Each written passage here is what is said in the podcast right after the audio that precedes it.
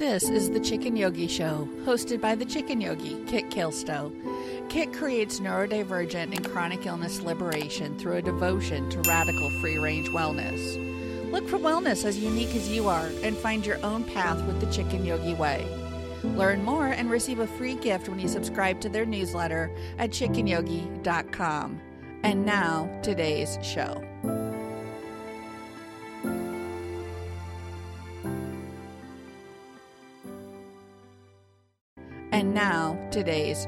Welcome to the Chicken Yogi Show.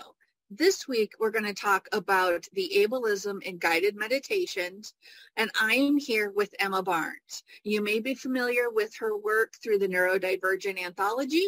I have worked with her as a writer, and she's just one of the most joyful people that I've ever met, and so I'm looking forward to this conversation. So welcome. Hi, Kit. Thanks for having me on the show.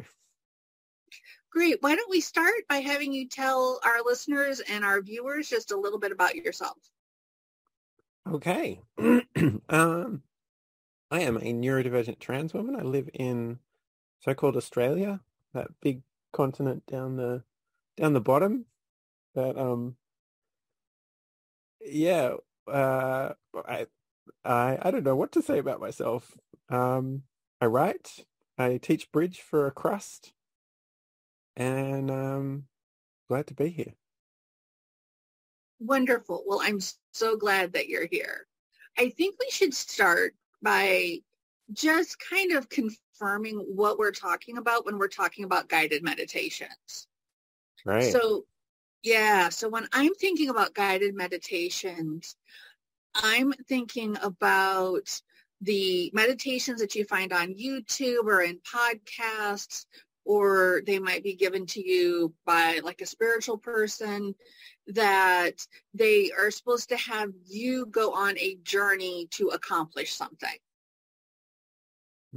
Great definition. I've been thinking about that, so. Yeah, I like that phrase, to accomplish something. That comes through, doesn't it? It does. And actually, I was listening to a podcast earlier today, and they were talking about mindfulness and meditation in a work setting. And what really jumped out at me, because you and I have talked about it, is the person speaking said that you can't give somebody an audio and expect it to reduce their stress. Wow. I know. I was like, wow, that totally hits on what we were talking about. So, I think that's part of the ableism, is that the person who is doing the meditation actually wants you to do something or accomplish something that they think that you should be able to do. And shall we kind of riff on that a bit? Yeah, I'm having so many thoughts right now. I'm picturing this problem in a brand new way from those words. Yeah. Okay, so particularly for neurodivergent folk, right? The message that of somebody else trying to change you is like the key to so many neurodivergent people's trauma. We have parents who looked at us and went, "You're not doing it right, and I'm going to make it different." And here's a person on a meditation saying, "Let's change you." Like, that's the trigger. Oh, my God, it is. You just blew my mind, because, I mean, I didn't even think about it that way. I thought of it more from, I'm assuming they were two neurotypical people talking, and that would be a bad assumption on my part. But I, they certainly, it seemed much more transactional than to totally get into the changing somebody and behavior analyst, behavior, anyway, ABA crap. Yeah. That, oh yeah, that brings a whole new layer. Thank you for bringing that up. Yeah, I'm still processing that. Yeah. And so, for those who aren't familiar with the term ableism, it is, and I just caught myself doing it there, assuming that those two people we're not neurodivergent. It's the fact that the able-bodied individual is seen as the default or normal. Yeah. And I am fond of saying that normal is a setting on the dryer. I love that so much. You know. I've thrown that at a couple of people since I first heard you say it. Oh, cool. Yeah. Yes. It's like, what's normal? So that's the people assuming that this audio will reduce your stress without knowing anything about your stress levels, what's going on in your life, your community, what support do you have? I mean, that's a big assumption that they're making, I think. The assumption that the audio can reduce stress, or the assumption that you're normal? Both. Mm. Yeah.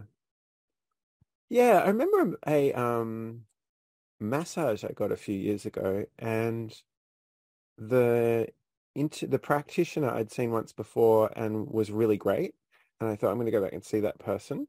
And they changed up their practice when I went back the second time, and the way they'd changed it was, of the hour that we spent massaging, the first 15 minutes was an in-depth exchange of, how am I? What's going on? What do I need? What, like a really detailed get to know you stuff. And I felt so much better and safer the second time with that person, even though the first one was great. Yeah, that would feel amazing. I know I try to do that with my yoga clients is, I'm like, okay, before we do anything, let's sit down and talk. I want to know where you're at. You want to know where I'm at. And then we connect. Yeah. Mm. And that, that gets to the thought of connection and community. I think a lot of us are in these online spaces for connection and community. Mm. But pulling a random audio off of YouTube when you don't know the person, you don't know their agenda. Mm. I think that's part of it, because you're expected to at least connect with them, if not yourself, kind of on command. Yeah. Yeah. And it's work. Mm-hmm. Feels like work. Yeah. Trying to feel safe with people who I don't know enough about, that feels like work to me. Very much so. Mm. And you brought up earlier the neurodivergent trauma. And so much of that is because, when you're trying to do that work, and then you've got that in the back of your head that this happened before and trying to keep it from happening again. And that just adds more work, I think, on top of the work that the meditation's already asking of you. Yeah.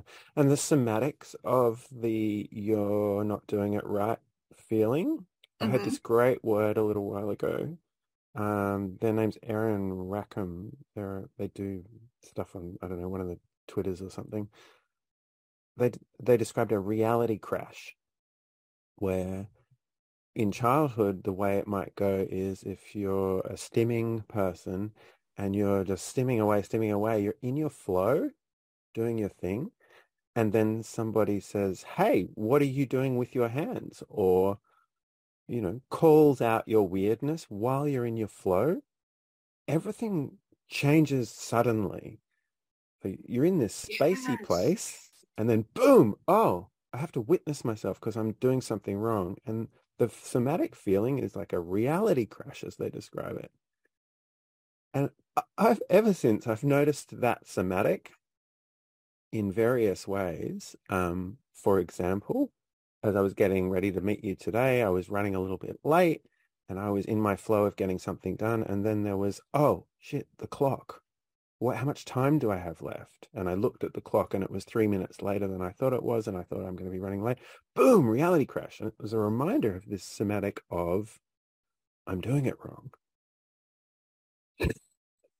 And at the beginning of a meditation, I hear that so often. I'm preparing to be in a flow. I'm starting to get in a flow state. And then I'll hear something like, make sure your back is straight. Beg your pardon? I've got scoliosis. Get fucked. I mean, I'm laughing about it now, but the experience when it happens is a sudden intake of breath and a wave of shame, which is not conducive to what we're trying to do in a meditation.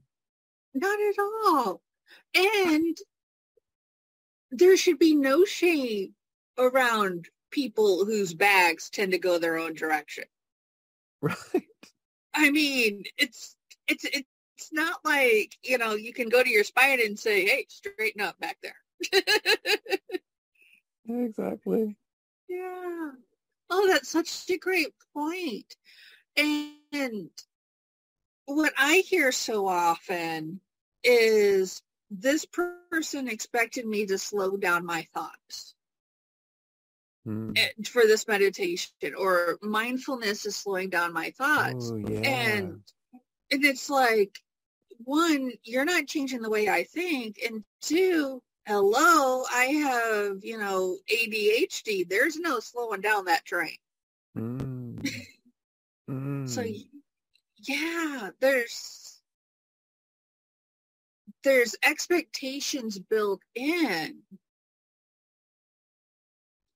And I think unknowingly to a lot of people, those expectations are something that I've heard you talk a lot about too. And that is, it's built into the whiteness, the default, the colonization, just all of that that's built into the Western culture. I mean, you're in Australia, I'm in the United States, and, you know, it's built into both of our cultures. Yeah, and the expectations of normal. Mm-hmm. Yeah.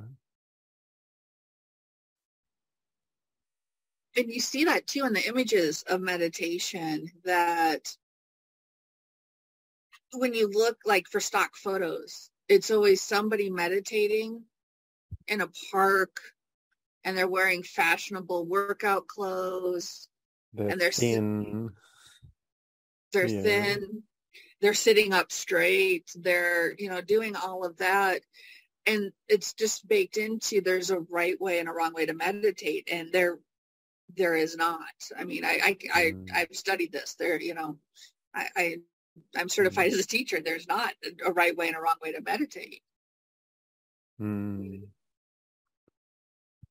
Yeah, I'm thinking about how that comes about, and it's like this one-way communication. I mean, obviously we're divided by geography, and you know, devices and the internet give us access to each other from a distance, but only to a degree. And the way that information comes down this pipeline is unidirectional. It's in one way. And you know, it's a product that we're consuming, a marketable product. And yeah, we don't get that feedback of interaction and knowing the person who's speaking to us, asking them a question, showing them who we are. Yeah, so they're gonna sell it at the maximum rate, and the maximum rate is the average, is the normal, and it's not. There's nothing average actually about normal, is there? It's like it's an average of a particular kind of favored human. But yeah, that's what it's being produced for. Is to satisfy the normal, and then also to recreate the normal, trying to get everyone to impersonate normal. Yes. Mm. And it's done too, I think, to get people to impersonate normal because they're trying to fix that which they don't perceive is like them. Yeah, you've got a lot of practitioners here who are delivering a meditation who don't actually know any of this. They don't actually know that they're trying to create normal. And that's like, I find that a little bit disturbing as well, when I kind of hear evidence of that in a meditation, like when someone describes what they want out of me, and I'm hearing like, you know, I'm hearing echoes of like, I'm abnormal in lots of ways, and I'm hearing echoes of the things people literally said to me about how I'm doing it wrong. Yeah. Ooh. Yeah. And there's actually a conversation that's happening about this too in like yoga spaces. How do you cue somebody to go into a pose? Right. And there's, you know, there's a lot of talk around inviting people that you can't order people what to do with their bodies. You can't order people what to do with their minds. And I think the guided meditation world still has to catch up with that to some extent. Mm. Yeah. Well, that's lovely that the conversation's going on. I remember the first medical practitioner who ever practiced informed consent with me didn't happen till my mid-40s. But when it did happen, all of a sudden I felt safe in a medical setting in a way I'd never felt safe before. Wow, that's great. Mm. Yeah, they said, I mean, their role was explicitly to cut me open. And they said, I had a local anesthetic, and they said, that obviously to do so, they were going to have to touch me where they were cutting me. And they said to me, can I touch you here? And my body just relaxed. Like, you know, I was anxious about getting cut open for one thing, but also like all this tension about when and how and would the person doing it have any, well, you know, so many things. And when they said, can I touch you here for something they were obviously going to have to do this procedure, I just unfurled. It was wonderful. Oh, yeah. Yeah, and that's, and of course, a lot of these meditations are online, so there's not the in-person, but I know like in in-person yoga spaces, there's talk about cue cards where you could actually give somebody a little card to put on their mat that says, it's okay to touch me. And even if you do that, mm-hmm. You know, still ask them, because your consent can change from moment to moment. Mm-hmm. And the one-way delivery that you were talking about, I think, really doesn't take that into fact. Mm. Amazing, yeah. Yeah, I'd never thought about this in the context of consent. There's no room for consent, is there, in this one-way delivery?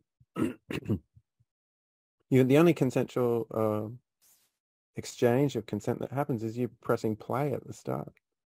Mm-hmm. Yeah. But pressing play kind of consents to everything all at once. Mm. I mean, you can stop, and you can, you know, I'll say that even for my meditations, you can stop at any time. But I think there's a lot of the way that meditations are built in our society. I think there's a lot of feelings. If a meditation doesn't work out. Right. The shame of not succeeding. Mm-hmm. Mm. Yeah. Yeah. And so I think what I'm hearing is that the meditations need to do better. I think guided meditations need to do better about, you know, inviting rather than demanding and being aware of people's differences. Yeah. I guess I want to say that it's not easy to do. I found myself, I recorded a couple of guided meditations just for personal use with my partner, who did the same thing, and we laughed at each other because we've had these criticisms together of guided meditations. We laughed as we stumbled across the same problems. Of course, these were just for personal use, and we didn't have to worry about upsetting anybody else. But as we listened back to them, we realized, oh, look, there's a place where we could really trip somebody up. Oh, here's a place where, et cetera, et cetera. And to be real, we're probably a lot more careful about ableist tropes than all the guided meditations that we've run into. But it was still very difficult to do. to think through all of that. I find that's an experience in writing as well. I know we like to write in theory, not for an audience, and just make our art. But when I think about putting something in a particular place for consumption, I try to think about as many of the readers as possible. And, you know, that makes editing a piece of writing instead of a, 10-minute process, makes it the bulk of the work, just going through and filtering for different readerships. And we have sensitivity readers now for editing, right? And that's, yeah, maybe we need a sensitivity readers program for guided meditations, or maybe guided meditations, maybe the structure of guided meditations is a big part of the problem. Yeah. Give me an idea, huh? I know one of the services that I offer is that I will go through and do an accessibility audit for somebody's online yoga class. Right. You know, who's your intended audience, and who, are you being inclusive? Are you being inviting as somebody with physical limitations who's neurodivergent? Are you offering adaptations? Are you setting, all sorts of things, that, and yeah, I think a sensitivity type reader for guided meditations would be lovely, because it hurts my heart to hear people online talking about meditations and how, it harmed them, because meditation is not supposed to harm. I mean, even looking at the origins of meditation, the original origin of meditation and mindfulness was for liberation. Yeah, it's some special kind of ironic tragedy, isn't it? That it would do so much damage. It strikes me that if meditation is made normatively and with ableism baked in, then it's kind of like fluff for people who are doing fine and more damage for people who aren't. Yeah the people who need this the most. It's just more harm, and for those of us who are trying to help the people who need it, it's an uphill battle. Because when just try yoga or just try meditation is a buzzword followed by laughter, to come in and say, no, it doesn't have to be this way, you're now having to undo, and undo isn't probably even the right term, but you're having to basically explain that, there's multiple roads for meditation, and here's how we go on a journey to find the one that works for you. Not, oh, you did it once and it's wrong and it will never work again. Yeah, it makes your project a really big and important one, Kit. You're trying to build the world that's possible, rather than simply criticize the one that doesn't work. It sounds like a, I guess you get a lot of, you make inroads in this space by producing meditation that works and offering meditation that works and getting feedback from people constantly, it's helpful that you're disabled and have insight into this. So you can actually, I think that's maybe part of the problem, isn't it? That a lot of people making these meditations probably don't have a lived experience of divergence to the degree that many of the people coming to them do. Yeah, you've hit that proverbial nail, because, I am reminded of the college class I took, and, at the very end we learned about all the medical uses of meditation and how it's now being studied. And while I don't personally know the situations of the big names in that space, John Kabat-Zinn, who, I've read in, some of his work, some of his stuff I disagree with, But he came at it as trying to offer a tool to help cancer patients with their pain and with their outcomes. And so on one hand, that's a very laudable goal. And, you know, people need to help individuals with long-term, you know, chronic illness deal with these things. But on the other hand, if he doesn't have that lived experience, then he's trying to fix rather than trying to guide him on a journey. Mm. Yeah. I always get the creeps when I hear about medicine trying to, well, there's so much that gives me the creeps about that story. One thing is just the kind of appropriation vibes. Mm-hmm. Like, but yeah, medicine's goal is to normalize. I mean, normal. People who study psychology, the history of psychology and psychiatry, are like very onto this of how the the idea of normal makes this basically makes psychotherapy and psychiatry a persecutory exercise rather than an assistive one. And it's not just psychiatry and psychology, it's all of medicine. Normal is part of all of medicine. Normal functioning is, you know, the goal. And when we say healthy, we're often say we're mistaking well-being for normality. You know, I mean, fat people know this. They know that when they go to the doctor, the doctor's trying to make them normal, not trying to make them happy and well. And yeah, I get those vibes when I hear about a cancer doctor dishing out meditation to cancer patients without any idea of probably like the neurodivergence of many of those cancer patients who are going to get triggered by it as well. Yeah.